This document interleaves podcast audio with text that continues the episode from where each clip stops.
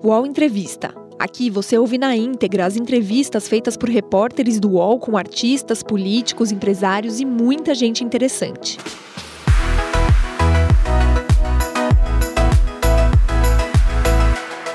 Olá, bom dia, agora 10 horas e 7 minutos. A gente inicia o UOL Entrevista, como você já sabe, às quintas-feiras é espaço de conversa, de a gente debater o nosso país, entender as questões políticas, econômicas. Hoje a gente tem aqui como foco a CPI do 8 de janeiro. E a nossa convidada é a relatora dessa comissão. Elisiane Gama é formada em comunicação social pela Universidade Federal do Maranhão.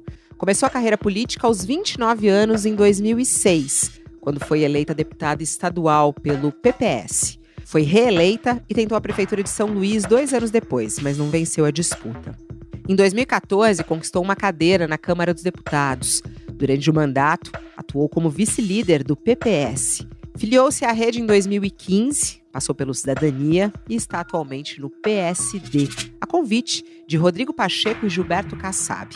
Na Câmara, participou da CPI da Petrobras e foi defensora do impeachment de Dilma Rousseff. Elisiane Gama defendeu na época a atuação do juiz Sérgio Moro na Lava Jato e classificou o mandato da ex-presidente como desgoverno. Foi eleita para o Senado em 2018, apoiando a candidatura de Fernando Haddad à presidência da República. No Senado, ganhou destaque pela atuação na CPI da Covid-19, mesmo não integrando o colegiado oficialmente. Ainda em 2021, participou da criação da bancada feminina no Senado. E neste ano, foi eleita por aclamação como relatora da comissão da CPI dos atos golpistas. Filha de pastor, é evangélica da Assembleia de Deus, mas não mistura política com religião em seus discursos. No All Entrevista de hoje, vamos falar sobre a atuação na CPI do 8 de janeiro e também sobre o andamento da reforma tributária no Senado. Olá, senadora. Muito obrigada por estar aqui nesse espaço do UOL mais uma vez. Seja muito bem-vinda ao nosso UOL Entrevista, que tem hoje aqui Josias de Souza e Juliana Dalpiva. Bom dia, senadora. Bom dia, bom falar com você. Estou é, aqui à disposição, Fabíola, Juliana e Josias. Olá, Juliana, bom dia. Bom dia, Fabiola. Bom dia, Josias. Bom dia, senadora. Bom dia para o pessoal que acompanha a gente. Bom dia, Josias. Bom dia, Fabiola. Bom dia, Juliana. Prazer ter aqui a senadora conosco. Bom dia a quem nos acompanha. Vamos lá, vamos ter uma boa conversa aqui. Vamos lá, vamos ainda começar com o Mauro Cid, que ainda segue sendo assunto, né, é, senadora? A, a, CPI ficou ali é, sete horas quase com o tenente-coronel Mauro Cid ele em silêncio, né, não respondeu a nenhuma pergunta, não quis nem responder qual era a idade dele e deixou ali os parlamentares muito indignados, né, com isso. É, e o CPI resolveu acionar a justiça é, por abuso do direito de silêncio, é isso? Houve ali um abuso do direito de silêncio dele, senadora, queria que a senhora explicasse esse acionamento da justiça. Tá. Mais uma vez, Fabiola, Josias e Juliana, é uma satisfação enorme estar conversando aqui com vocês. É, nós, a CPI, ela tem, na verdade, uma trajetória e um rito próprio, né? ela tem normas próprias, né? mas, ao mesmo tempo, também ela segue um alinhamento das decisões, e aí, sobretudo, as decisões liminares que são é, é, proferidas pela justiça brasileira através dos seus impetrantes, especificamente aí através dos depoentes. Né? Então, basicamente, todos os depoentes que vieram até o presente momento é, na CPI, com raras exceções, me foge a memória Lawande, mas parece-me que até o Lawande também, ele sempre vem assegurado com alguma medida cautelar que assegura, na verdade, a eles o direito do silêncio e um direito que é constitucional da não autoincriminação.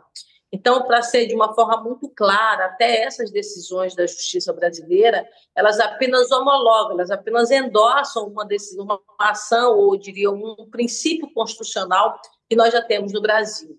Se você, na verdade, responde, na verdade, a algum processo, se você é investigado, automaticamente você não tem o direito, de, o dever, ou melhor dizendo, de falar sobre aquele determinado assunto, exatamente para impedir qualquer tipo de autoincriminação. Então, basicamente, a decisão medida cautelar que veio com, é, em relação ao Cid foi na mesma linha, ou seja, você não pode falar naquilo que o incrimina. não dá, por exemplo, a ele o direito irrestrito de fala, de, de do silêncio, melhor dizendo. E nesse sentido ele acabou é, não falando nada, como você lembrou muito bem, até mesmo é, a sua própria idade. Né? Nós, por exemplo, perguntamos se ele tinha dois telefones, ele também disse que não. Isso aí, na verdade, não dar a ele, é, não é um elemento que traga a ele, por exemplo, autoincriminação. Então, ele claramente infringiu, ele claramente transgrediu uma lei, uma decisão do Supremo Tribunal Federal em relação a esse depoimento, razão pela qual a CPI, através da Advocacia Geral do Senado, entrou com uma representação do Supremo Tribunal por não cumprimento dessa medida. Existe uma lei das CPIs, que ela data, inclusive, lá atrás, né, ainda dos anos 50, mas é uma lei que é a lei que é aplicada hoje dentro do Congresso Nacional e ela precisa, de fato, ser rigorosamente seguida, sob pena de obstrução dos trabalhos da comissão e até mesmo, eu diria, até de desmoralização dos trabalhos da CPI. A CPI ela tem um poder de polícia, é? ela tem aquilo que está no seu conceito inicial, que é que são os poderes próprios das autoridades judiciárias. Então, as pessoas não podem achar que vem uma comissão, mentem e sai por isso mesmo. A gente já teve claramente casos de mentira na comissão, como foi o caso lá do Silvinei, como foi o caso do Lawande, por exemplo, do Naime, todos eles, na verdade, mentiram de alguma forma. Alguns deles de uma forma muito clara, de uma forma muito direta, que foi o caso, por exemplo, do Silvinei. Mas, mesmo assim, a CPI, num, numa demonstração de tolerância inicial, não pediu a prisão. No caso específico do Mauro Cid, ele já está preso. Né? Então, o que pode ocorrer em relação a ele seria, basicamente, mais essa denúncia e, portanto, mais um processo que ele passa, na verdade, a responder, aumenta, na verdade, os processos que estão em torno dele, e foi o que a comissão deveria fazer e foi feito. Eu acho que o presidente Maia tomou a decisão absolutamente acertada em encaminhar essa representação junto ao Supremo. Mas aí ele pode, de alguma maneira, ter que, ter que voltar à CPI para responder, porque esse abuso do silêncio pode reverter o quê? A senhora falou que pode ser aberto mais um processo contra ele para ele ser investigado por abuso de silêncio. Mas ele pode ser reconvocado e aí não, não, não ficar em silêncio, é isso ou não? Ele pode ser reconvocado, mas não por essa decisão específica. Ele pode ser reconvocado se a gente tiver uma incompatibilidade de informações ao longo do processo. É, e aí, no caso específico, ele não deu, na verdade, nenhuma informação, ele não contribuiu de fato com nada, mas ele fez uma fala inicial. Ele não respondeu perguntas, mas ele fez uma apresentação inicial. E naquela apresentação inicial, se a gente perceber que de alguma forma haja uma incompatibilidade, a gente poderá fazer uma nova reconvocação. Mas isso vai depender, na verdade, dos próximos depoimentos. Agora, especificamente em relação a essa representação, o que pode ocorrer é uma medida proferida no âmbito da própria justiça. Não é? Por exemplo, você não cumpriu uma medida judicial, você, na verdade, não cumpriu os requisitos que são apresentados nos ritos de uma CPI, é passível até de, de prisão, inclusive que pode gerar até dois anos de reclusão. Então, veja que você tem mais um processo que ele passa a responder. Né? Ele estava preso, você não poderia prender novamente. É, é, não, não tem, na verdade, como você fazer isso porque ele já estava preso. Mas, ao mesmo tempo, também ele responde ao novo processo. Há um agravante. Você tem aquele acúmulo, às vezes, de, de sentença e de decisões que acabam, no final de tudo, gerando, na verdade, um novo prazo e um novo tempo de prisão. Então, nesse sentido, é que há um agravamento em relação a essa decisão e a postura que ele adotou na CPMI. A decisão, a decisão da ministra Carmen Lúcia, que deu salvo-conduto ao Mauro Cid para silenciar na comissão, já era explícita, esclarecia que esse salvo-conduto não incluía é, as questões cujas respostas não tivessem potencial para é, resultar em nenhuma autoincriminação. Mas ele não respondeu coisa nenhuma. Antes mesmo da pergunta da deputada Jandira Fegali sobre a idade é, que expôs ali a pantomima do, do, do coronel. A senhora mesmo já tinha feito uma pergunta sobre se ele conhecia algumas pessoas que trabalhavam com ele. Ele se, responde, se recusou a responder até isso, e não tinha nenhum potencial de autoincriminação. O que eu lhe pergunto é: a senhora foi da CPI da Covid. Ali, sob a presidência do Omar Aziz, o senador Omar Aziz, numa situação como essa, ele peitava ali o depoente com sem, sem é, caneladas, ele expunha o, o, a situação e como que é, compelia o depoente a responder. É, não acha que há, houve uma certa complacência com o Mauro Cid? É, não houve, da parte da, da condução do trabalho ali, do presidente Arthur Maia, uma complacência com o depoente? A CPI não deveria ter sido mais incisiva ao exigir que ele respondesse? Josias, na CPI da pandemia, e aí você lembra muito bem, eu inclusive estive presente, você, a gente teve o caso lá do Wizard. É, eu cheguei a perguntar para ele o nome dele completo, ele não disse, ele não respondeu. Né? Parecia que ele estava sendo investigado por, por falsidade ideológica. Né? Se fosse, até caberia ele não dizer o nome dele, não foi o caso. Naquele momento, o presidente Omar ele suspendeu os trabalhos da comissão de forma provisória e até sugeriu, buscou ao Supremo Tribunal Federal, que saiu naquele momento uma nova decisão de que ele deveria, de fato, falar em torno daquilo que não incriminasse. Foi reafirmado isso, e dali se gerou, na minha opinião, e é claro, a própria Advocacia Geral do Senado reconhece isso, uma jurisprudência em relação aos trabalhos do CPMI.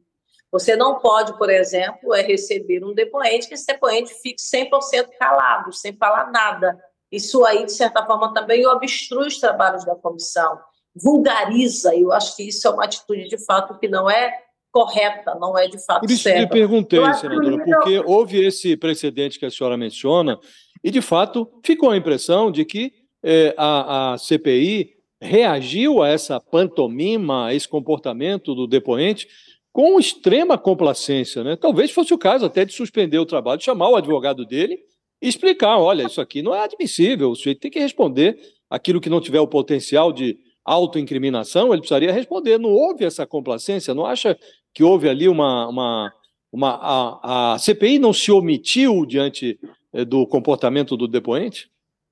Eu acredito que é, houve, na minha opinião, é, uma flexibilização que não pode mais ser repetida, como não pode mais ser repetida, não fazer o pedido de prisão para quem mentir. Eu acho que uma comissão ela tem um prazo, ela tem um tempo, ela tem um time de tolerância, sob pena da gente ter, na verdade, outros problemas. Então, eu acho que a tolerância de não prender já foi, já, já passou. A tolerância do silêncio restrito também não tem mais como continuar. É, inclusive, conversei com o Maia, conversei com outros colegas nessa mesma linha. Essa comissão, Josias, é uma comissão que é uma comissão diferente, inclusive, da pandemia. Na pandemia, às vezes, havia um nível de harmonia realmente ali muito mais intenso. Nessa comissão, não. Você tem que fazer acordo, você tem que fazer concessões até para que ela possa existir. Isso aí, claramente, é, a gente já vivenciou com as decisões que o Brasil, aliás, inteiro acompanhou, com votações e coisa parecida. Então, você tem que, na verdade, às vezes, flexibilizar. E eu acredito que o presidente Maia ele chegou no limite dessa tolerância. Não é? Inclusive, ele colocou isso de forma muito clara, que será é, absolutamente implacável em relação a mentir e em relação a essa postura de não responder aquilo que é elementar na comissão. Então, acho que acabou esse período. A gente está agora no período de recesso parlamentar e no retorno desse recesso, nos depoimentos, nas oitivas que a gente estará recebendo. Eu acho que o tratamento precisa ser mais rigoroso, precisa ser mais forte, porque senão, infelizmente, nós teremos aí graves problemas, né, prejuízos significativos em relação ô, ao relatório da. Ô, senadora, a senhora está tomando bastante cuidado com as palavras, né? Mas a senhora acha que ele não errou nesse sentido? Porque a senhora está falando assim, é, tolerou demais, foi muito tolerante. É, não houve um erro aí na sua análise? É, a condução dos trabalhos, Fabíola, hoje a gente fez inclusive uma pactuação nesse sentido, é, ela é de responsabilidade do presidente da comissão. Né? Eu, como relatora, eu trabalho no relatório, trabalho no levantamento de dados, nas coletas de informações, que é o que a gente está absolutamente debruçado com toda uma equipe hoje que está, de fato, nos apoiando. A condução do trabalho em si é de responsabilidade do Maia. Né? Então, a gente, na verdade, está trabalhando no sentido da boa convivência para que cada um não possa ingerir na prerrogativa do outro sobre, sobre pena, como eu já disse, de criar problemas ainda maiores em relação à condução dos trabalhos. Então, o presidente Maia ele está conduzindo da forma que ele compreende, mas na conversa que nós tivemos com ele, eu te diria que ele reafirmou este compromisso de ser mais intolerante em relação a essas questões de mentira, enfim, silêncio restrito também. Senadora, a senhora falou sobre é, ser mais rigoroso, né? Sobre a, a, a, é, ter mais controle ali sobre, sobre as mentiras. a gente vê, assim, né, como em outros episódios, mas de maneira mais clara, é, talvez aqui, situações em que duas pessoas, no caso a gente tem no, no caso do Cid, conversas com o coronel Lawande, e aí, no caso é, também do senador Marcos Duval com o Daniel Silveira, também, né, conversas, mensagens. Não seria interessante, até por uma questão de é, né, encontrar a verdade, ter uma cariação, a senhora chegou a pensar na possibilidade de colocar ali, já né, a possibilidade de, de, ter um novo depoimento do CID. Não seria mais interessante pensar numa cariação entre o, o Coronel Lawande e o CID, talvez entre o Daniel Silveira e o Marcos Duval? É, Juliana, sobre a questão das acariações, ela é, eu acredito que a gente vai chegar ao momento na comissão de ter acariação, isso é um fato, né? É, por exemplo, eu vou te dar um exemplo, um outro exemplo, que é o caso da PRF, do Silvinei. Ele afirma categoricamente acerca dos encaminhamentos é, do volume, por exemplo, de profissionais, de servidores da Polícia Rodoviária Federal para a região Nordeste brasileira, que ele concentrou praticamente quase que 100% de todo o efetivo na região Nordeste, de que isso não ocorreu, de que o documento, por exemplo, que nós apresentamos na comissão, não foi um documento que teve endosso dele, nós convocamos o seu chefe imediato, nosso subordinado imediato, para que ele viesse à comissão e a gente ouvisse dele, de fato, se não houve naquele momento uma aquecência ou endosso por parte do Silvinei. Ouvindo esse segundo depoimento, a gente, de fato, pode fazer uma cariação. É, no caso específico, por exemplo, do, do, do Lawande com Dias, de posse dos dois, dos dois é, depoimentos, não cabe, no caso específico dele, para este momento, uma cariação, porque o Dias não refutou, não mentiu e nem. Não, exatamente, não Mas mentiu. eu me referi ao Cid. Não deixou de falar nada em relação ao que o Lawande falou, entende?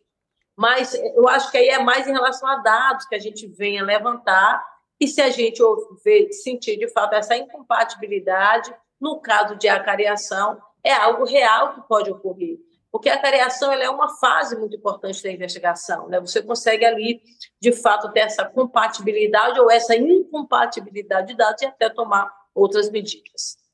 Oh, Mas nesse... em relação ao CID, porque a senhora falou dias agora, é, assim, eu estava perguntando em relação ao, ao coronel Mauro, Mauro Cid. Por, por, por, causa das conversas que existem entre eles em relação não, né, aos planos... Foi a Mauro Cid mesmo, desculpa, eu, eu, eu acho que eu devo ter falado a palavra errada. Eu me refiro ao Mauricídio e ao Lawande, porque o Lawande falou, ele fez uma exposição, mas o Mauricídio não fez. Então, é isso que eu estou falando. Quer dizer, como o Mauricídio não falou nada sobre o conteúdo das mensagens, o que paira sobre ele é um descumprimento de uma medida judicial. Agora, do ponto de vista de incompatibilidade de dados, não, porque de fato ele não fez essa colocação. O que a gente vai, na verdade, fazer uma avaliação mais precisa foi com a explanação dele inicial. Porque quando ele fala, por exemplo, eu era um mero reprodutor de recados, ele era um transmissor de recados, né? Então, na hora que você tem um outro depoimento que diz, não, ele não só transmitia recado, ele também fazia isso, aí você parte, de fato, para uma cariação. A gente tem um pedaço muito pequeno de fala dele para trabalhar em cima desse pequeno pedaço de fala uma acariação em relação aos outros depoimentos o, da comissão. senadora, ainda sobre Mauro Cid, é, duas declarações ontem importantes do atual presidente e do ex-presidente. Lula uh, achou uma afronta ele ter ido de farda para esse depoimento na CPI, é, dizendo que ele não deveria ter ido com esse com essa farda, né? Ao contrário do que disse o próprio ministro dele da Defesa, José Múcio que disse que ele que estava certo de ele ir de farda. Queria saber sua opinião a respeito disso. E o é, ex-presidente Jair Bolsonaro disse ontem também que houve uma lacração lá uh, da, da atual situação, né, é, em relação a Mauro Cid que ofenderam Mauro Cid, o ajudante de ordens dele. A senhora viu algum tipo de ofensa? É, viu que houve ali alguma lacração por parte de parlamentares em cima dele? E como é que a senhora viu essa questão aí da farda? Olha, primeiramente sobre a farda, eu acho que foi, ele tentou, na verdade, apresentar ali até uma simbologia, estava ali investido com a autoridade das Forças Armadas. Aí eu acho que isso é muito ruim, porque claramente, aí eu posso te dizer isso, te assegurar, com o levantamento de informações que nós temos até o presente momento, eu te diria que nós não tivemos uma intervenção no Brasil por conta da instituição Forças Armadas. As Forças Armadas, as Forças Armadas seguraram o ímpeto de alguns militares que, de uma forma muito intensa e incisiva, defendiam, faziam apologia clara a uma intervenção militar no Brasil. Então, as Forças Armadas tiveram, de fato, um papel muito preponderante nesse sentido. Quando ele vem investido dessa farda, na verdade, ele vem com a tentativa de dizer, de se equiparar, na verdade, a essa posição das Forças Armadas, que seria a defesa da não intervenção militar no Brasil, né? Mas que a gente sabe que isso acaba se se contrapondo, por exemplo, ao conteúdo do seu aparelho celular. O Mauro Cid, ele respondeu, na verdade, ao Lawande, ele lamentava o que o Lawande perguntava, quando o Lawande dizia assim, é, não vai dar nada, ele é, infelizmente. Olha, e tal, como é que tá? Então, ele, não, calma, passo a passo. Então, ele falou, não, olha, o general veio aqui hoje, falou com o presidente, é, o general Heleno veio aqui hoje, falou com o presidente Bolsonaro. Então, na verdade, ele ia dando informações, ele ia dando comunicado, e parecia que ele estava ali no mesmo sentido, de fato, é, de, de uma lamentação, de uma lamúria pelo não, pela não intervenção militar. É, mas eu acho que, de fato, eu compreendo da mesma linha que eu acho que quando ele veste a, a farda das Forças Armadas, ele mais macula ou ele tenta macular o que é uma instituição tão séria do Brasil e que, no meu entendimento, ela foi muito importante para o cenário que nós temos hoje de democracia brasileira. Vou mais nessa linha do que especialmente alguns falando de que ele foi lá porque estava em nome das Forças Armadas. As Forças Armadas não defenderam, como instituição, não defenderam o golpe, até porque, para mim, se eles tivessem, se houvesse uma disposição do alto comando das Forças Armadas, talvez hoje eu não estaria aqui conversando com vocês, porque o cenário poderia ser fatalmente um outro deste momento no Brasil. Então, havia claramente pessoas como o próprio Lawande e tantos outros mais, na verdade, que fizeram essa defesa, mas o comando, o alto comando, não. Senador, havia uma pretensão inicial de reproduzir nessa CPI do golpe aquela atmosfera de harmonia que permitiu ao bloco majoritário conduzir com unidade, com celeridade as investigações da CPI da Covid. Agora, no entanto, o que a gente vê é que o próprio bloco majoritário está operando em desarmonia. Essa desarmonia se verificou logo no início ali, é, cogitava-se colocar nesta função que a senhora exerce de relatora o Renan Calheiros ou é, o, o, o, líder do MDB no Senado, e eles foram ao presidente para dizer: olha, do jeito que está, nós não queremos assumir esse cargo, porque o, o, o Arthur Lira está colocando na presidência o Arthur Maia, e ele não está ah, jogando em conjunto. O que eu quero lhe perguntar é se a senhora já está arrependida de ter assumido esta função e se acha que essa desunião que se verifica no bloco majoritário, que hoje é o bloco governista, se pode resultar em prejuízo para essa investigação. Olha, sobre a indicação lá atrás da, da relatoria e da presidência, a gente vivenciou um período ali que até, inclusive, demorou entre a leitura do, do presidente Rodrigo Pacheco e a instalação, de fato, da comissão. Não é? Havia outros nomes que tinham claramente uma manifestação de possibilidade de relatar a comissão, e aí você colocou, havia uma incompatibilidade. Essa CPMI havia lá atrás um movimento, tanto que você vê por quem é o autor da CPMI, né? Eu, pelo menos, não assinei esta CPMI, porque havia uma motivação clara de alguns em relação a esta comissão, que era criar uma balbúrdia, criar uma cortina de fumaça, como a gente percebe hoje na comissão alguns desses integrantes. Não há da parte deles nenhum questionamento no mérito do debate. Todo o processo da CPI há simplesmente discursos, não é políticos e tentativa clara de criar, na verdade, um, um, um clima de muita celeuma, não é? de muita confusão dentro dos trabalhos da CPMI. E me parece que essa foi a motivação inicial desta comissão. Daí, portanto, uma resistência até de instalação desta comissão. Por exemplo, a CPI da Soraya eu assinei, como vários outros parlamentares de fato assinaram aquele requerimento que não foi de fato para frente. Havia também, paralelamente a isso, como o Brasil inteiro está acompanhando, vários inquéritos, né? inquérito da Polícia Federal, do Supremo Tribunal Federal, que já estão, na verdade, com uma investigação absolutamente aprofundada, que hoje nós temos prejuízo de não compartilhamento desses dados. Por quê? porque quem o Supremo investiga integra a nossa comissão. Veja o problema que nós, de fato, estamos enfrentando. É um problema diferente do que tudo nós já vimos dentro do Congresso Nacional, com raríssimas exceções. Então, esse é um cenário que é uma complexidade em torno, de fato, desta comissão. Aí, então, me foi colocada a solicitação de assumir a relatoria dessa comissão.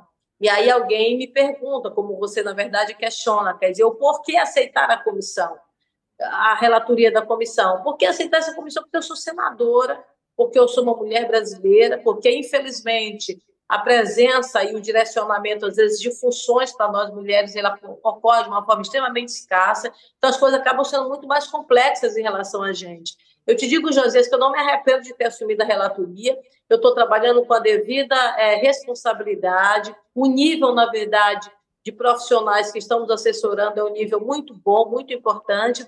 Nós tivemos graves prejuízos nessa primeira rodada da comissão que foi em relação a esses dados. O Supremo Tribunal Federal não compartilhou até o presente momento os dados é, sigilosos, não vai compartilhar, porque nós temos a súmula 14 que impede que isso ocorra, há diligências em curso, possivelmente diligências, inclusive, com membros da CPI, como foi o caso do Marcos Duval.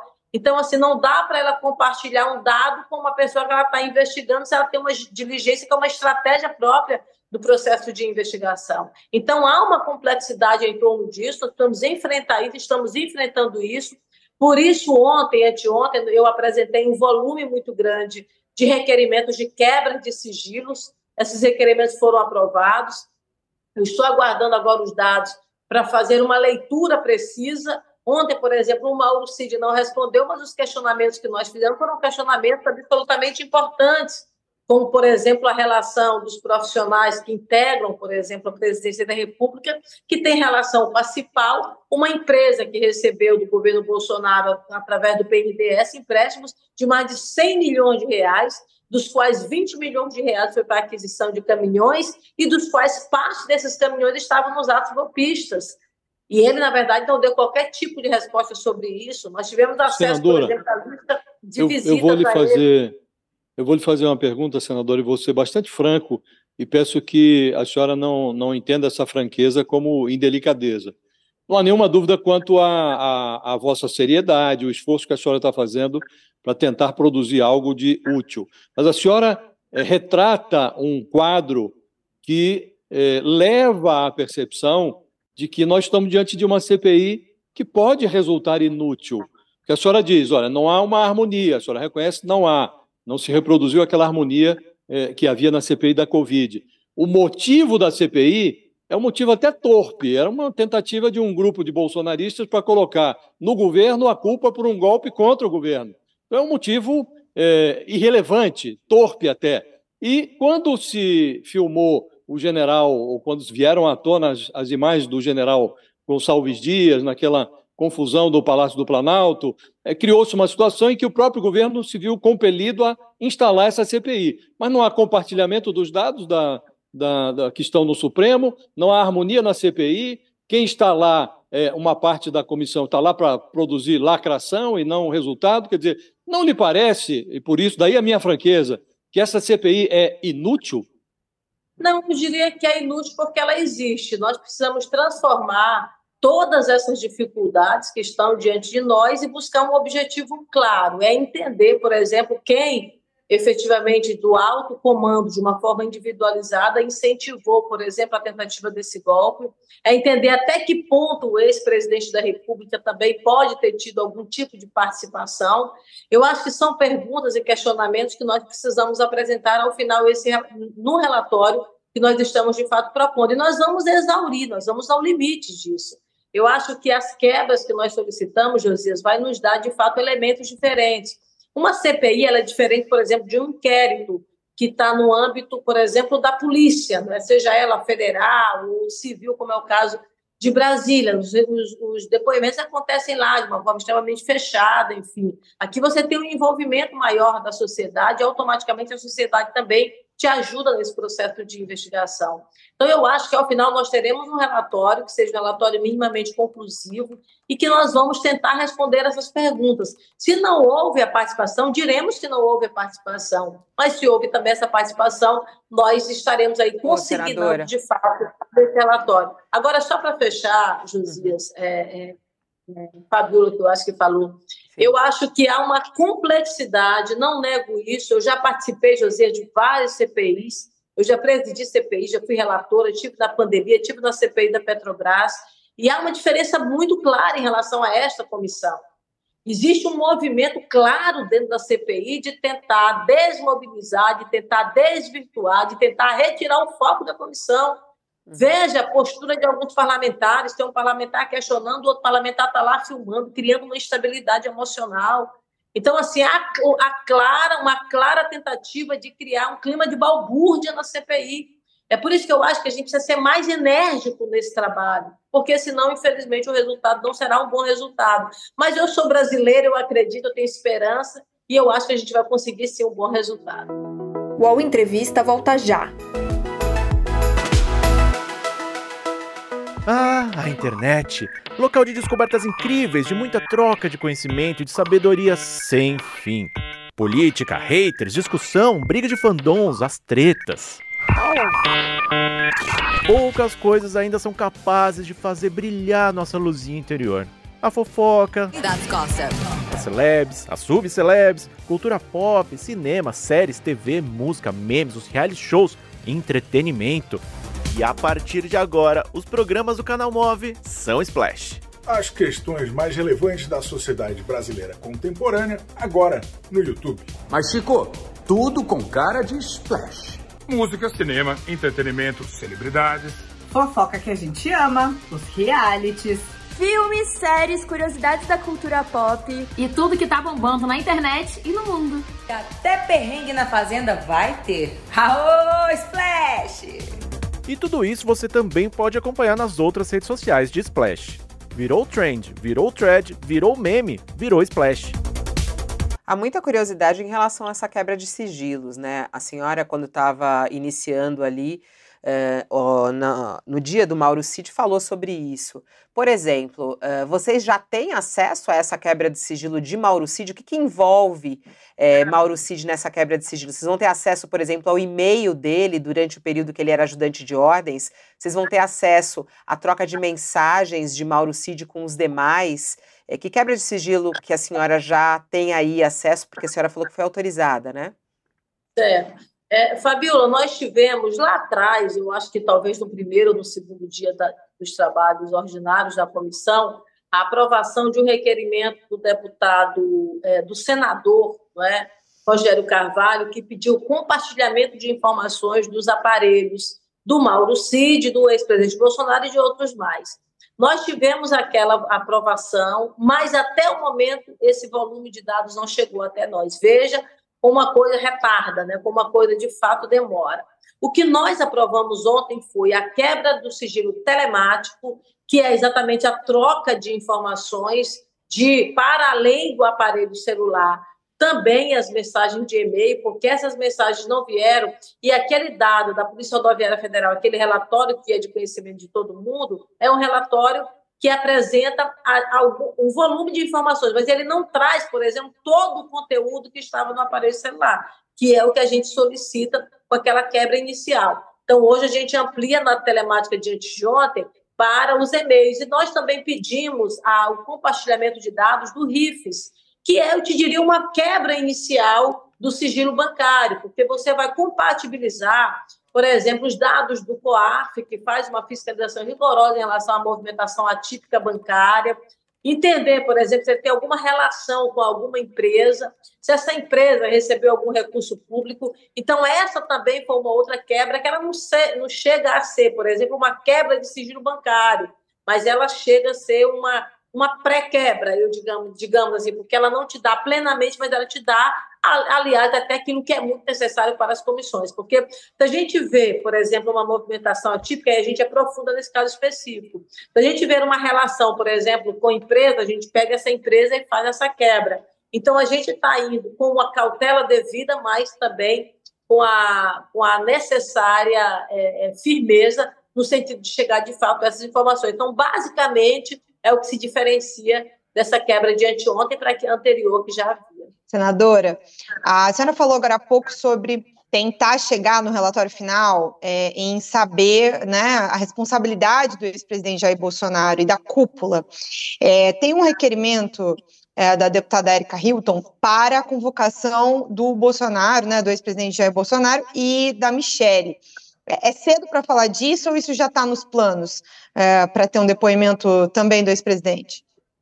Olha, eu te diria que é cedo, porque eu, eu, acabei de citar, por exemplo, o caso do telefone, Juliana, do, do, dos dados do aparelho celular do próprio ex-presidente Bolsonaro, que a gente não tem, a informação que eu tenho é que, aliás, são informações muito poucas, porque ele usava no aparelho celular aquele sistema que o WhatsApp está usando agora, mais recente, que é de apagar as mensagens, então, basicamente, parece que só havia informações até de dois dias, então, é um volume, de fato, muito pequeno, mas a gente precisa entender de quem são os outros telefones. Nós, por exemplo, o Mauricídio usava dois aparelhos telefônicos, ele, ele tinha dois números de celular. A gente precisa entender de quem, quem usava o outro número. O outro número só recebia documentos, só recebia mensagens, ficava lá armazenado.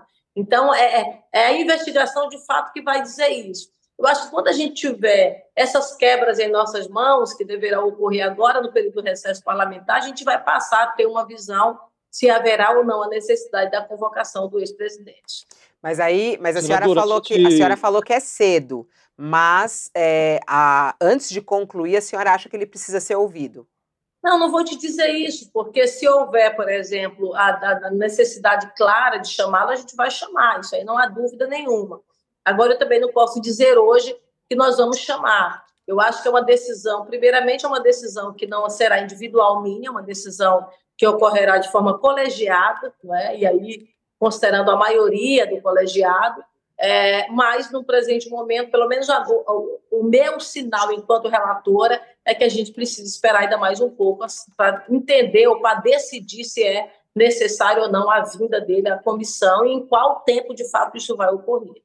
Senadora, dentro desse cenário família Bolsonaro, Jair Bolsonaro, tem um, uh, um material que a gente revelou aqui no UOL uh, há pouco tempo. No período em que o presidente Jair Bolsonaro, ex-presidente Jair Bolsonaro estava nos Estados Unidos, o deputado Eduardo Bolsonaro abriu empresas nos Estados Unidos, junto com empresários que também citaram atos golpistas, que tiveram as contas é, de rede social também é, bloqueadas a pedido do ministro Alexandre de Moraes. Eu estou falando de um empresário chamado Paulo Generoso. Não sei se a senhora viu esse material, imagino que sim.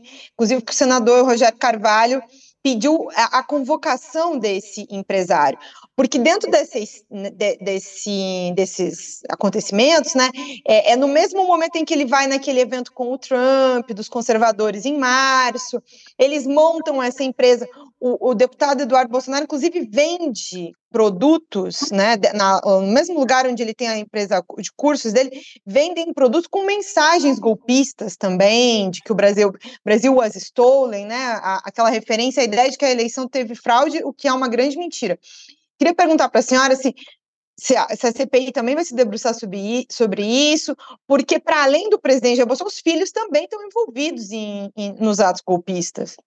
Juliana, é, a extrema-direita ela avançou no Brasil e ela avançou em vários países do mundo. Você vê que em qualquer hoje país do mundo, não é exagero dizer, que tem lá uma célula da extrema-direita. A gente percebe uma presença mais forte desses movimentos de forma mais organizada, em alguns especificamente, como no caso do Brasil, que a gente viveu isso, e também nos Estados Unidos. É, essa relação 6 de janeiro americana com o 8 de janeiro brasileiro é uma relação e é um, e é um viés da investigação que nós estamos fazendo. Você cita o caso específico desta empresa.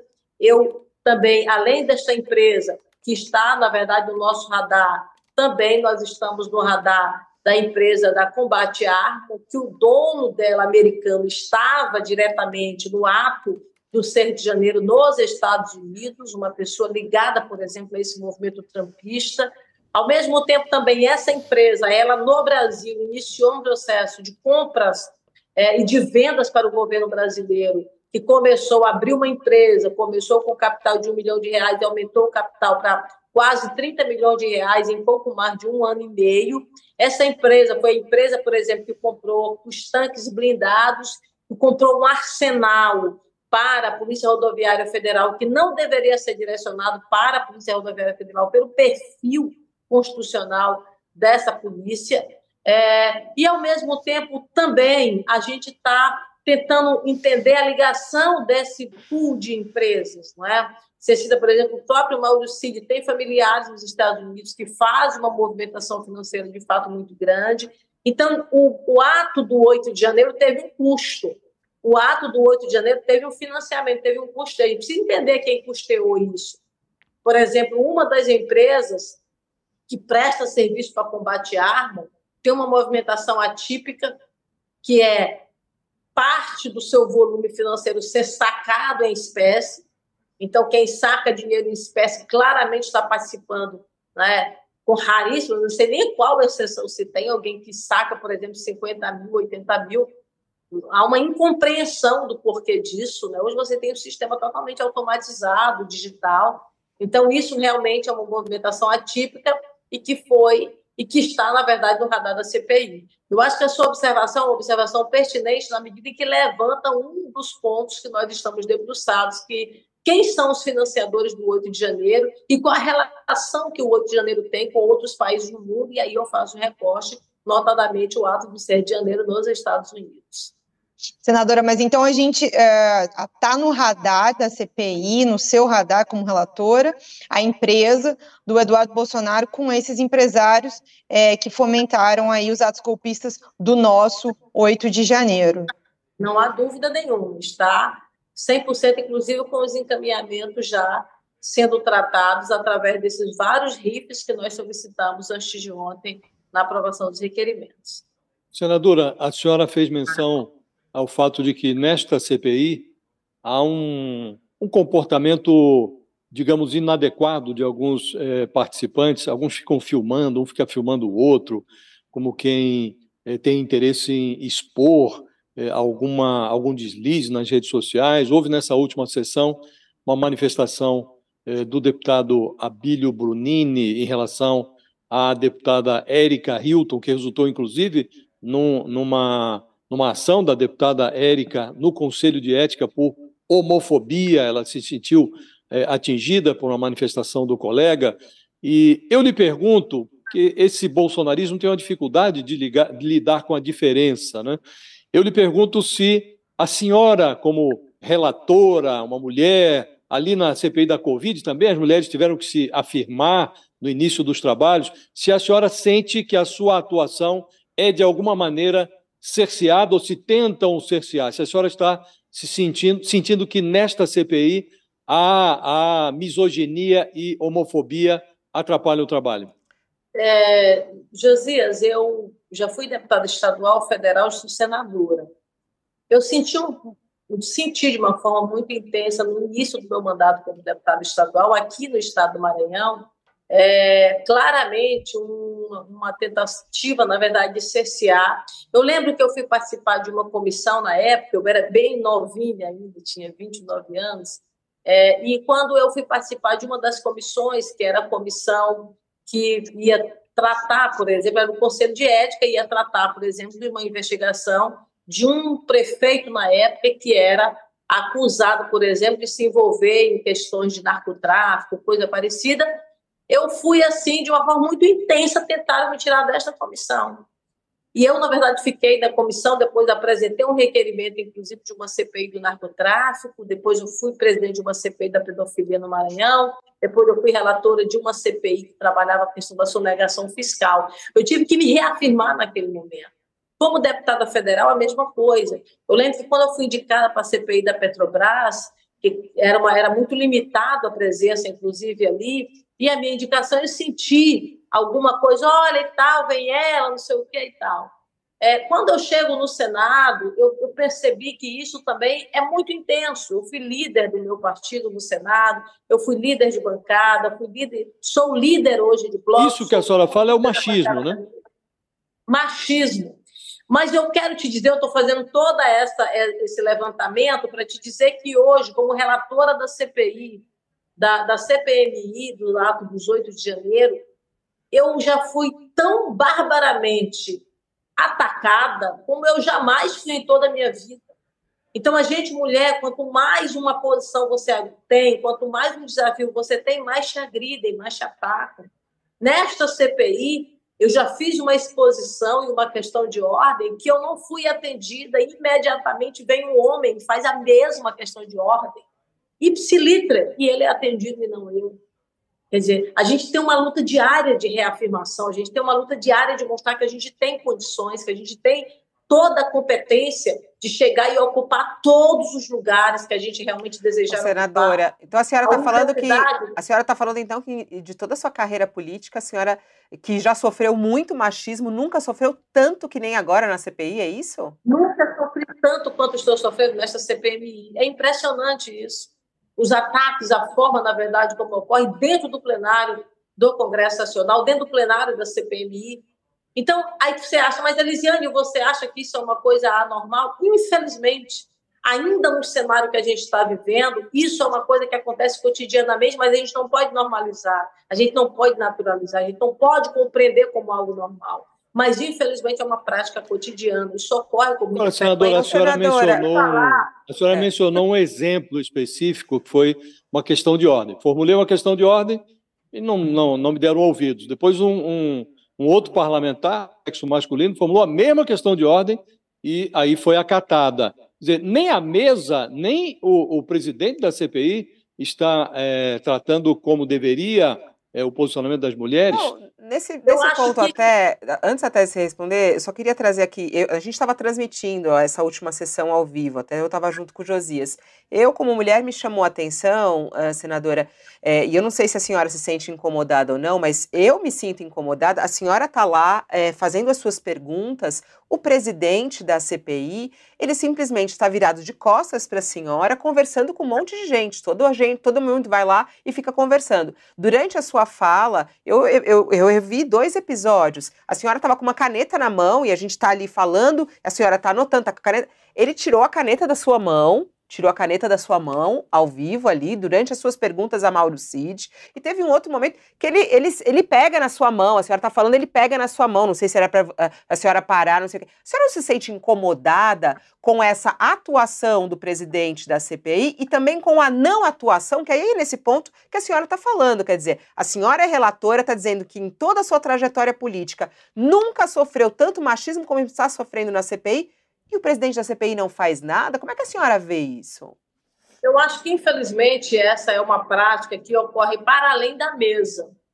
É, eu não posso deixar de, de, reconhecer que, infelizmente, isso está ocorrendo em todos os espaços dentro da CPMI, em relação a mim, especificamente como relatora, mas em relação também a outras colegas, não é? como o José lembrou, inclusive, o caso Aí da Érica, que jamais foi mais homofobia, num ataque terrível, misógino, uma coisa muito triste que aconteceu. Então, assim, na verdade, infelizmente, essa é uma realidade. Aí, só para eu fechar um pouco do meu raciocínio, as mulheres hoje, nós estamos aqui hoje nessa, nessa conversa, nós somos maioria, o José está aqui, apenas ele. Então, na universidade, nós temos mais mulheres do que homens. Na carreira inicial do judiciário, é equiparado. As mulheres passam o concurso público para a carreira do judiciário na mesma proporção que o homem passa. Na defensoria pública são concursos concorridíssimos e a mulher passa. Mas quando você vai para os órgãos de cúpula, vai afunilando, então vai ficando muito pouco, né? Então, infelizmente, essa é uma realidade. Agora, é uma realidade que a gente vai mudar se impondo, a gente é uma realidade que a gente vai mudar se posicionando, né? É, eu lembro que quando eu fui indicada para a relatoria, eu, ali na mesa, ali atrás da mesa, houve uma verdadeira guerra para que eu não fosse a relatora da comissão. Né? Então, não sei se essa mesma guerra ocorreria em relação ao outro homem que fosse indicado. Que não é querer se vitimizar ou coisa parecida, não é. Nós somos fortes, nós somos mulheres aguerridas, nós somos mulheres determinadas. Mas existe uma realidade brasileira hoje que está diante de nós e se reproduz em quê? Na presença no, na política brasileira, na presença dos, nos cargos de chefia, porque ocorre, não de forma velada na maioria das vezes, ocorre de forma escancarada, de forma escrachada, mas que às vezes as pessoas dizem que não é bem assim que é coisa da nossa cabeça, mas que na verdade não é. Mas eu acho que a nossa unidade de forças e a nossa luta vai mudar isso a cada momento e a cada instante, no, no decorrer de fato da história. Mas a senhora, a senhora fala isso contexto... com o Arthur Maia? A senhora falou com ele a respeito disso? Pediu já alguma ação para ele? Ah, me posicionei no mesmo momento na mesa que ocorreu isso. Né? E Não, ele, sim, mas, mas eu digo nos bastidores mesmo, sabe, senadora? Nos bastidores mesmo. Porque, claro, publicamente, Não, a senhora sempre tem essa resposta. E é muito, e é muito interessante. A senhora é sempre muito. tem sempre essa resposta, né? É, e tem ali outras mulheres que ficam a, até defendendo a senhora, porque eles interrompem a todo momento. Mas eu digo, nos bastidores, a senhora e o Arthur Maia, é, a senhora chegou a falar para ele que, que tá passando dos Não, limites? a gente conversa a gente conversa com muita frequência. Na verdade, a gente tem até aumentado mais a nossa intensidade de conversas para construir um clima minimamente harmonioso na comissão. E o compromisso dele, de fato, é evitar que, de fato, isso venha a ocorrer. Né? É, eu acho que tem ocorrido, continua ocorrendo, já foi mais intenso, e eu espero que possa diminuir aí.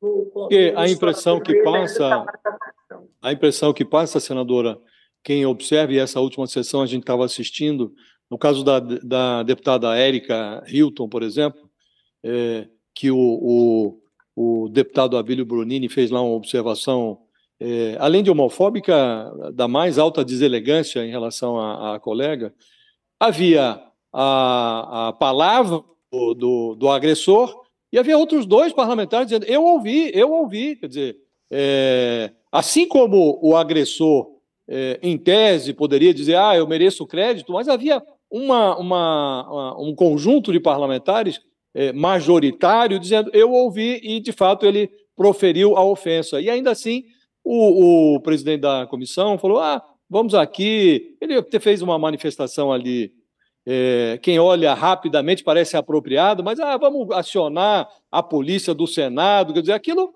é, evidentemente jogou água fria sobre o episódio que não resultou em nada. Foi preciso que a Érica Hilton se, se armasse de uma ação, fosse ao conselho, também não vai dar em nada, mas é, não lhe parece que ali já dava para. Porque parece que essas coisas se repetem porque falta pulso na, na hora de reprimir no ato, na, no momento em que a coisa acontece. Não lhe parece isso também?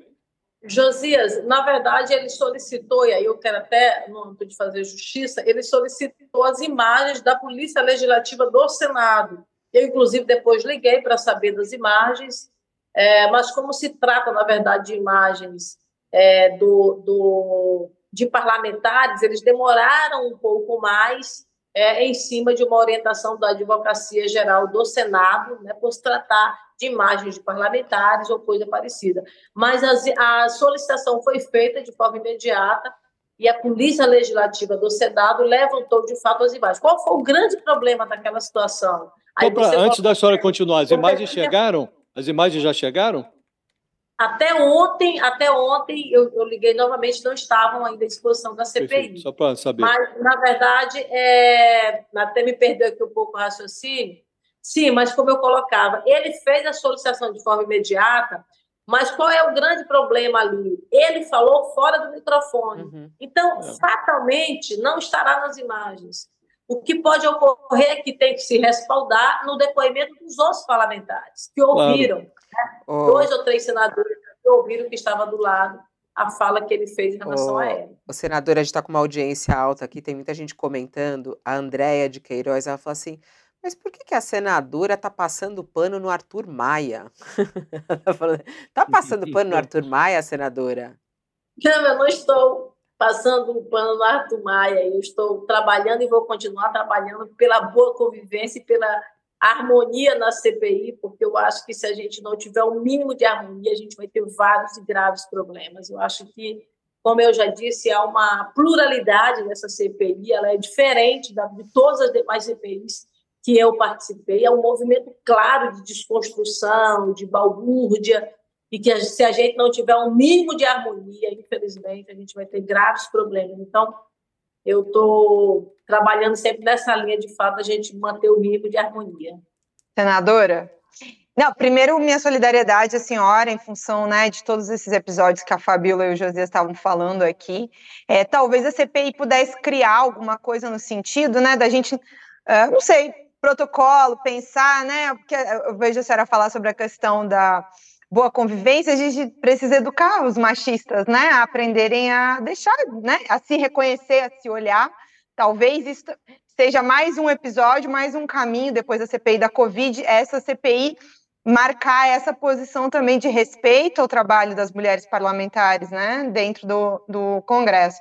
Mas também queria perguntar para a senhora sobre é, como está a expectativa para o de, depoimento do Anderson Torres é, tá. para as próximas semanas.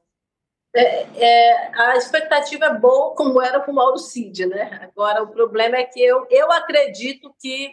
Eu até esperava que o Mauro Cid falasse alguma coisa, né?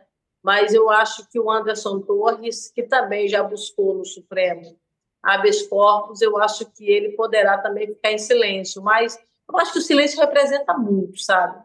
Eu acho que o silêncio também diz muita coisa, porque quem não fala, e sobretudo quando ele não fala em algo que acha incriminar, que possa incriminá-lo, significa que ali ele pode ter algum problema, né? Então, é, a expectativa é boa, porque eu acho que o Anderson Torres, ele é uma pessoa central. Ele era ministro da Justiça na época é, do, dos atos do 12 do 24 e ele era secretário de Segurança no ato do dia 8. Então, ele está umbilicalmente ligado a todos os pontos que nós estamos levantando na CPMI. Seria de muito bom gosto se ele contribuísse com os trabalhos e se ele realmente resolvesse falar.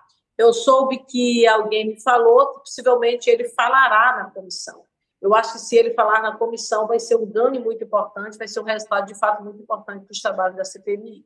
Senadora, um, eu me lembro de ter visto uma declaração sua, numa das entrevistas, muitas que a senhora costuma dar, de que a senhora não excluía a hipótese de, eventualmente, o Mauro Cid fazer uma delação. Entendi que não seria necessariamente na CPI, mas em algum momento ele poderia fazer. O que eu queria lhe perguntar objetivamente é: há cenas ali é que às quais nós não temos acesso. Né? Vocês estão ali, o advogado está ali, e o advogado do Mauro Cid é o, o doutor Bernardo Fenelon. Ele é um advogado é, especialista em delação, já fez delação de outros é, réus encrencados. O que eu queria lhe perguntar é se naquela sessão, em algum momento, não diante das câmeras, mas ali nos bastidores, se houve algum episódio que possa levar a senhora a esse tipo de conclusão.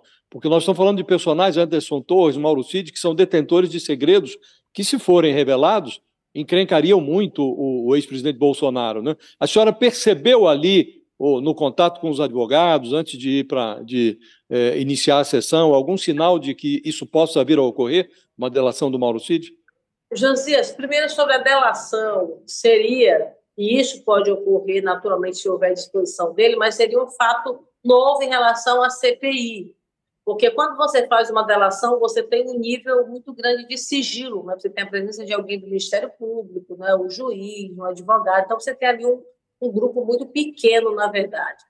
Você tem um, um, volume grande de pessoas e de como trabalhar, por exemplo, uma delação, considerando o nível de descrição que deveria ser e de, de sigilo, de fato, muito grande que ocorreria mas não é inviável, do ponto de vista legal, que socorra. Eu, inclusive, já pedi é, nota técnica nesse sentido para saber se houver a disposição, como a CPMI poderia fazer. Ele é uma figura absolutamente central. Ele está emocionalmente abalado. Nos momentos de depoimento, ele quase chora, inclusive. Né? Ele tem uma filha de 18 anos, ele tem filhos menores, ele tem uma esposa. Ele inseriu dados falsos menores, né? tanto em relação às filhas quanto em relação à filha do ex-presidente Bolsonaro. Ele tem, ele está totalmente encrencado, enrolado, com problemas graves pela frente. Ele tem oito inquéritos policiais contra ele. Então, ele tem um problemão aí da vida para resolver, ainda muito jovem. Então, ele tem uma carreira é, que seria uma carreira absolutamente promissora, né? um pai general.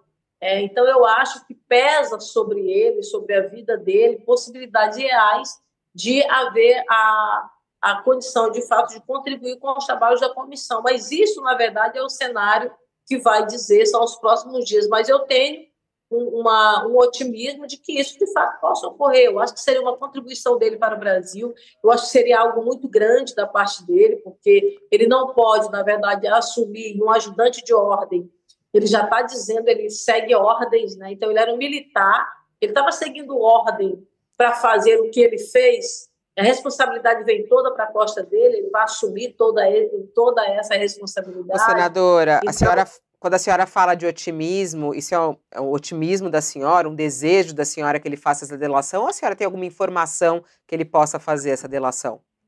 Eu te diria que é um otimismo. Né? Eu acho que é, a gente pode estar, tá, de repente, construindo e trabalhando nesse sentido, já que ele é uma figura central e é uma figura que cometeu um crime, mas cometeu um crime numa posição que ele simplesmente seguia as ordens que eram estabelecidas a ele. Então é diferente, por exemplo, de um Lawande da vida. É diferente, por exemplo, de um Silvinei da vida que tinha total autonomia. É diferente de um Naime, que tinha total autonomia. Ele não tinha autonomia. Ele cometeu um crime, vários crimes, aliás, numa posição que ele simplesmente cumpria ordens, como é o ofício, na verdade, da ajudância de ordens. Então, ele é um caso realmente bem diferente. Bom, a gente passou aqui quase uma hora falando de CPI, nem te perguntei sobre reforma tributária. Vai votar a favor da reforma tributária? Acha que passa no Senado, senadora? Eu acredito que possa passar no cenário, no Senado, há um cenário muito favorável para isso, né? É, eu acho que há uma, uma, uma ansiedade brasileira em relação a essa questão, a reforma dos moldes que, que está em relação ao nosso Estado.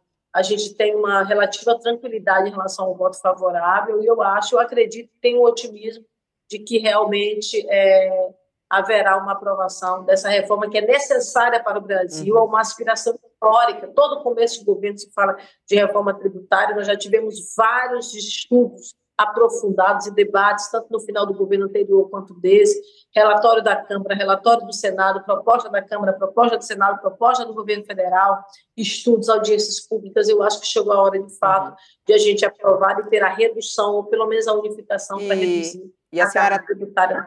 E a senhora está gostando do governo Lula? Qual é a tua avaliação? Seis meses de governo, tá bom, tá regular, tá ruim, tá péssimo? Qual é a sua análise?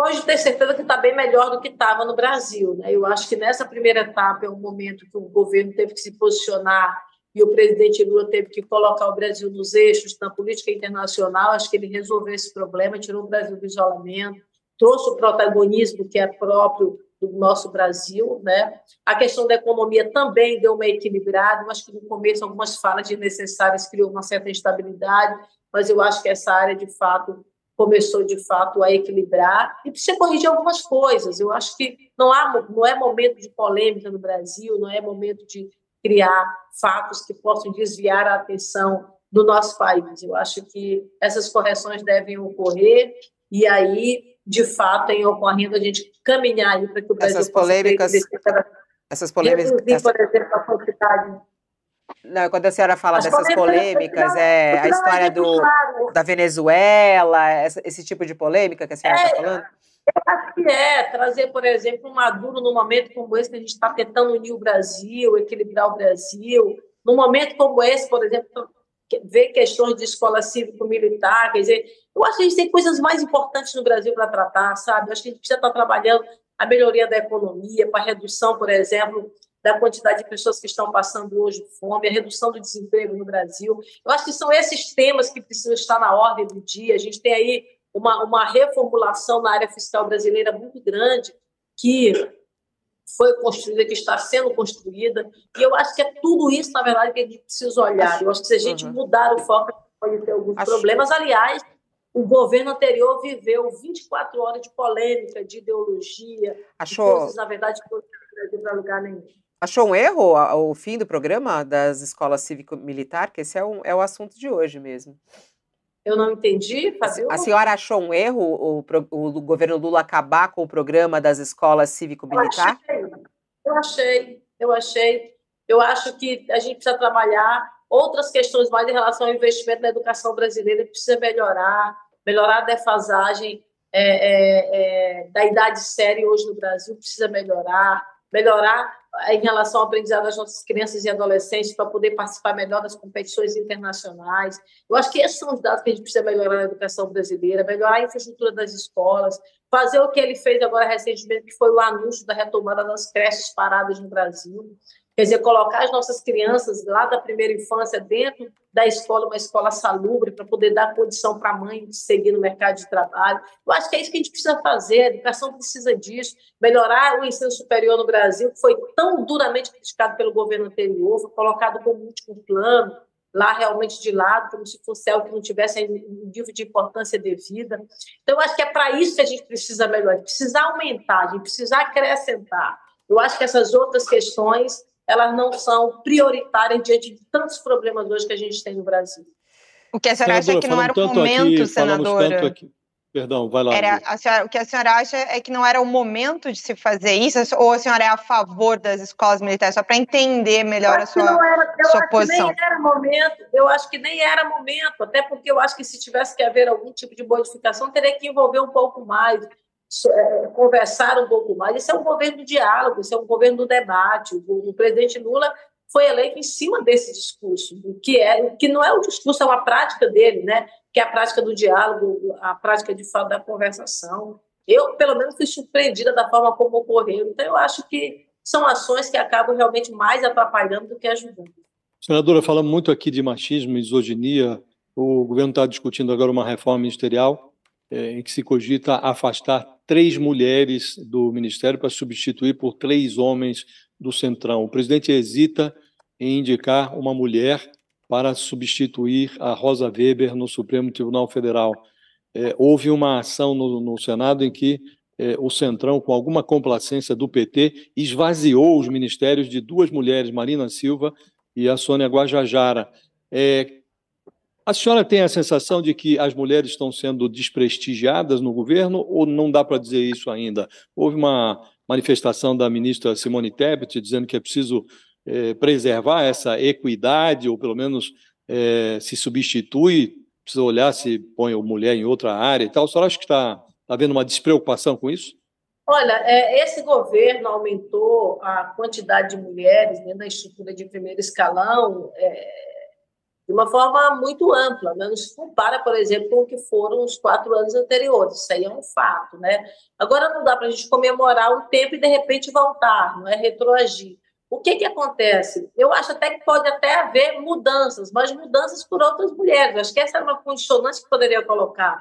Olha, nós temos esse espaço aqui, esse espaço pode até vir outra pessoa, mas em uma mulher. Eu acho que isso ajuda na, nessa nossa luta histórica, que é a igualdade de gênero no Brasil. Acho que o presidente inovou quando colocou, por exemplo, na Caixa Econômica Federal, no Banco do Brasil, mulheres na condução, mulheres como a Simone Tebet, numa área econômica, que é uma área extremamente com a presença realmente de homens, né? mulheres, por exemplo, numa pasta tão fundamental que é a pasta da saúde, com a doutora Nízia. Então, assim, teve pastas e há pastas no governo, para além de todas as demais que hoje são ocupadas por mulheres, que são pastas é, é, majoritariamente controladas por homens, e ele, na verdade, colocou mulheres nesses postos, aliás, mulheres absolutamente competentes e qualificadas. Eu acho que a gente não pode voltar atrás, acho que a gente não pode retroagir, a gente só tem que avançar. Eu espero realmente que, se em havendo qualquer tipo de reforma administrativa, para que a gente possa minimamente preservar o quantitativo de mulheres nessas posições, porque eu acho que isso vai ao encontro daquilo que o presidente Lula sempre pregou, ao encontro daquilo que a primeira-dama, inclusive, tem trabalhado muito, que é essa presença da mulher né, no primeiro escalão do, do governo Lula. Senadora Elisiane Gama, muito obrigada por estar aqui conosco ao vivo aqui no nosso UOL Entrevista. É, e é, mais uma vez, eu não sei se eu estou aparecendo aí na tela já para você, estou ou não? Muito obrigada pela sua entrevista ao vivo aqui conosco no nosso UOL Entrevista e, e mais uma vez também é, é, falo a mesma coisa aqui que a Juliana, a nossa solidariedade como mulher, né? Quando a senhora falou, ah, vocês estão em maioria aí, é, e foi justamente por causa disso. Estamos em maioria justamente por isso, para trazer um pouco mais de conforto à senhora que tem sofrido bastante lá na CPI e na política brasileira, como a gente sabe, né? São várias reportagens que a gente faz aqui no UOL falando o que, que as mulheres sofrem, a gente está sempre de olho nisso e falando a respeito disso. Pode ficar tranquila que a senhora não está sozinha nessa luta. Muito obrigada, um bom dia, senhora, bom trabalho. Muito obrigada, um beijo no coração, que Deus abençoe a todos, a todas, Josias, Juliana, Fabiola, muito sucesso para vocês. Tchau, Josias, obrigada, até. Tchau, tchau, até. Queria dizer que também eu me solidarizo com a senadora e me sinto muito confortável, minoritário aqui nessa entrevista, e quero dizer que essa causa só será é, alcançada quando os homens se convencerem da importância dela. A Ju eu encontro daqui a pouquinho no nosso All News. Até, Ju, obrigada. Tchau, tchau. Tchau, tchau. Assim a gente termina nosso UOL Entrevista. Agradeço a você também, a sua audiência, o seu apoio que vem aqui e também muitas críticas, porque pode parecer até mentira, mas enquanto a gente está falando, e a própria senadora está sendo atacada no nosso chat aqui no YouTube, é, com frases machistas, inclusive. Né? Então, quer dizer, é, isso realmente não cessa, não acaba. Parece inacreditável, mas isso acontece quase que, que diariamente. Quase não, diariamente, na verdade, quando tem alguma mulher falando. É muito impressionante isso, mas a gente está aqui para chamar a atenção é, de quem está fazendo isso, para tentar reverter esse machismo estrutural. Bom, o nosso UOL Entrevista vai ficando por aqui. Agradeço a audiência e voltamos logo mais. Ao meio-dia temos a nossa edição do UOL News do meio-dia. Juliana Dalpiva comigo e Leonardo Sakamoto com muitos assuntos quentes desta quinta-feira. Até já. O UOL Entrevista e outros podcasts do UOL estão disponíveis em uol.com.br/podcast. Os programas também são publicados no YouTube, Spotify, Apple Podcasts, Google Podcasts e outras plataformas de distribuição de áudio.